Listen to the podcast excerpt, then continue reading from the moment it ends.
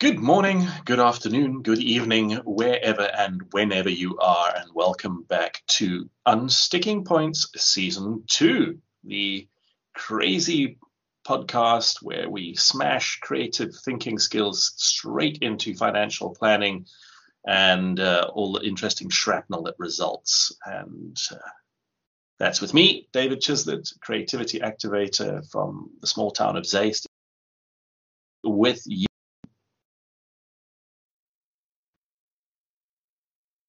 Hot town of Johannesburg at this point. And um, what I'm loving uh, looking at you right now is that you are all dressed up and getting ready for winter. Mm-hmm. And over here, we're starting to have a proper heat wave. It's the best. Summer's Oh, coming. Whatever.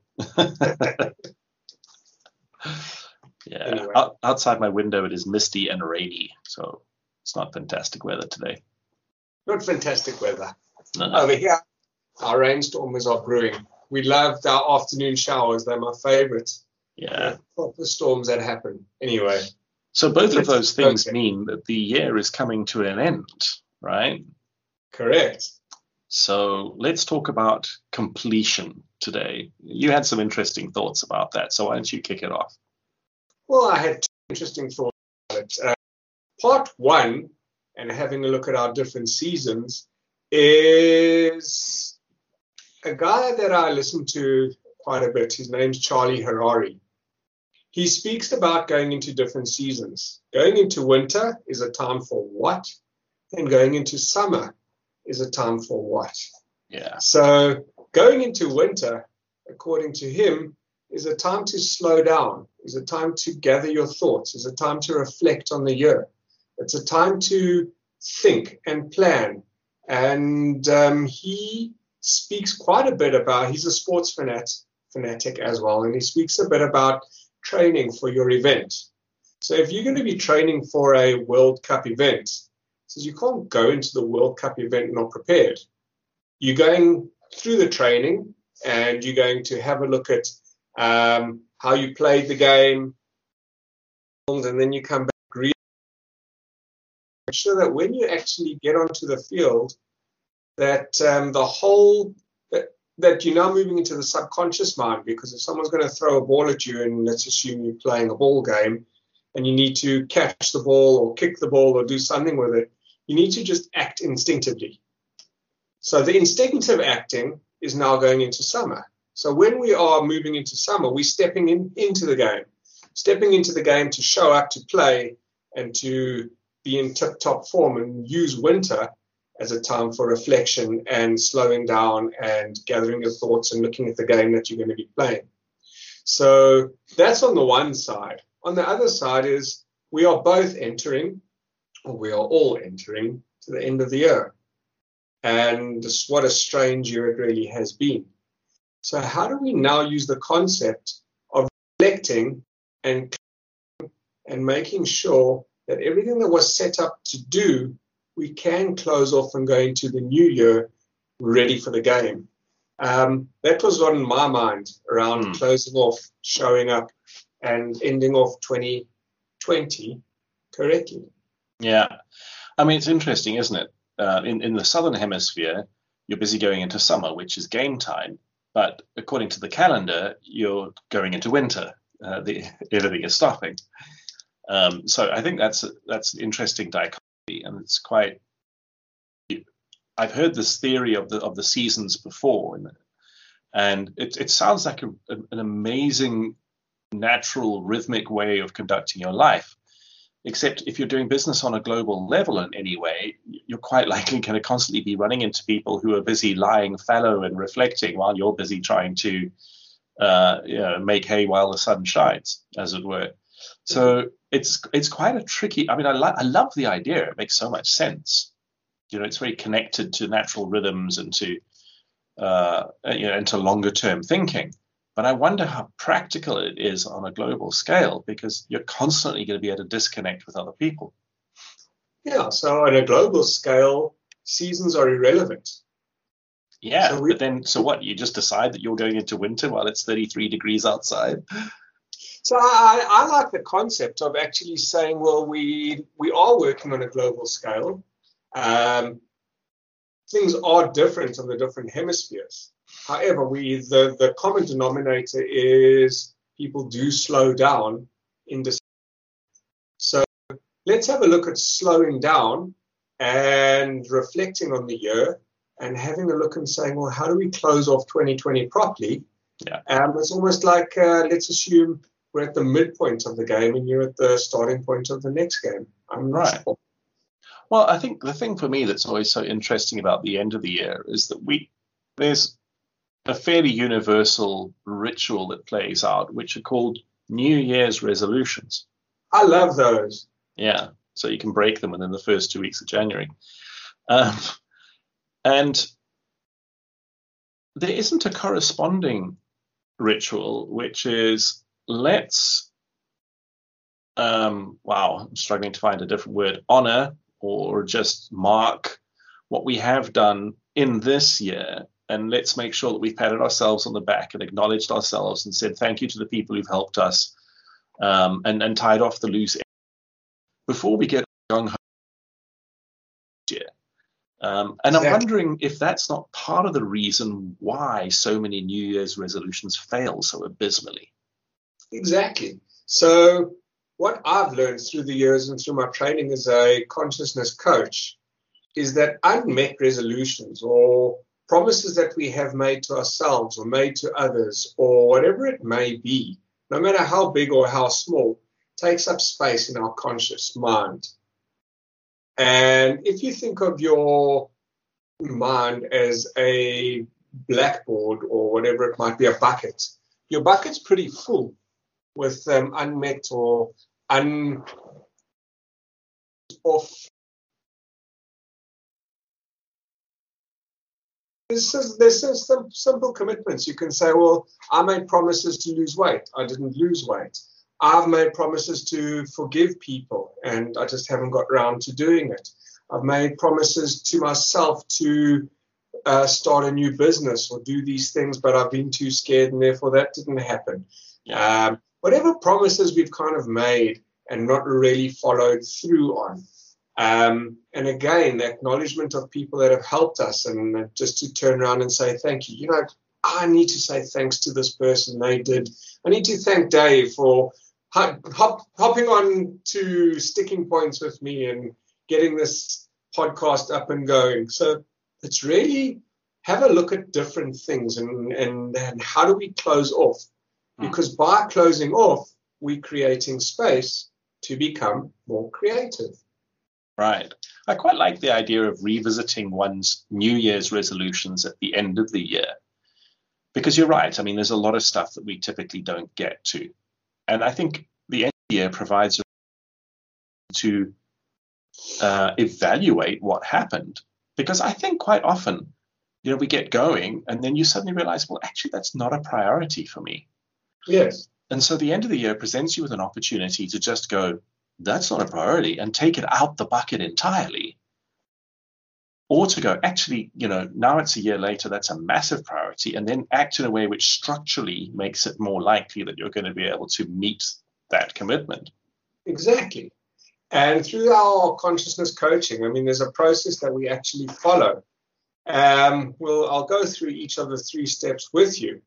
Um, step one is exactly what you've said acknowledge. Acknowledge the things that you set out to do. Mm. I didn't make any resolutions for this year, strangely enough. It's, you know, I, I'm quite a doer, so I, I generally already have a project in mind, and because I have a project in mind, I already have a schedule of action, and I don't feel the need to then kind of uh, gl- glorify or, or, Yeah. or elevate that by, by by putting it into a New Year's resolution. But maybe I should, because then I could. But also, if it wasn't a New Year's resolution, it is on your list of list of things that you want to achieve. So, are Yeah. you willing to acknowledge where you started versus where you're at right now? All right, should we do this? Okay.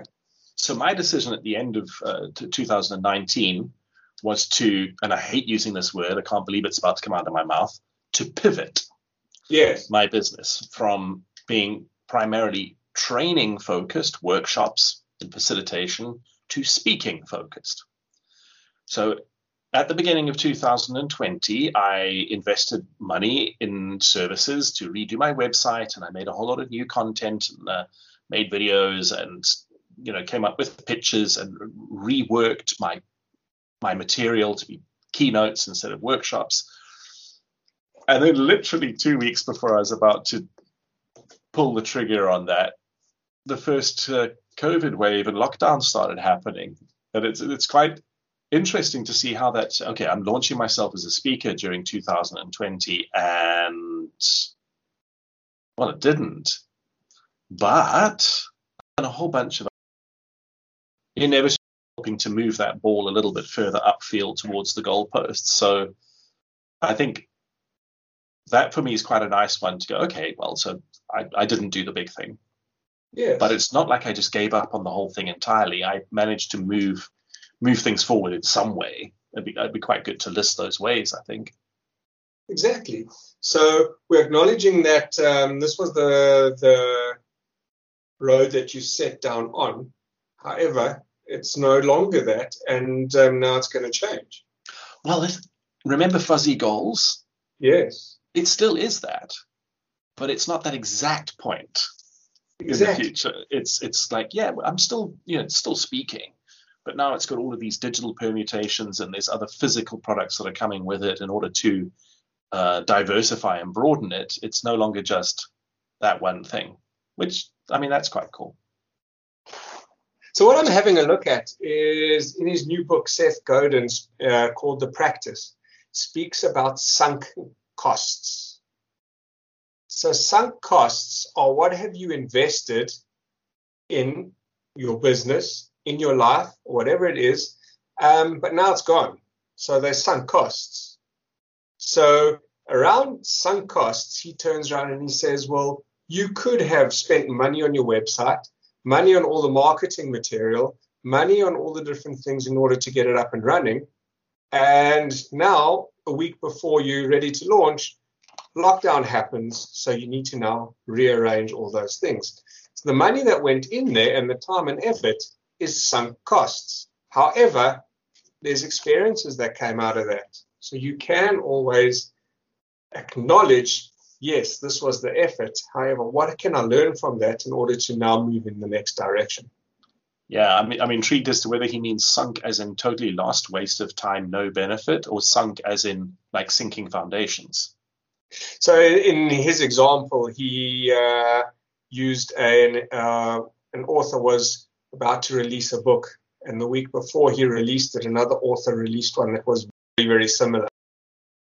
Started to pull, and he had spent a year um, of his time building and creating, and he said, "You know what? I'm going to take what I've learned, and instead of saying, well, I'm now going to be the second one doing this thing."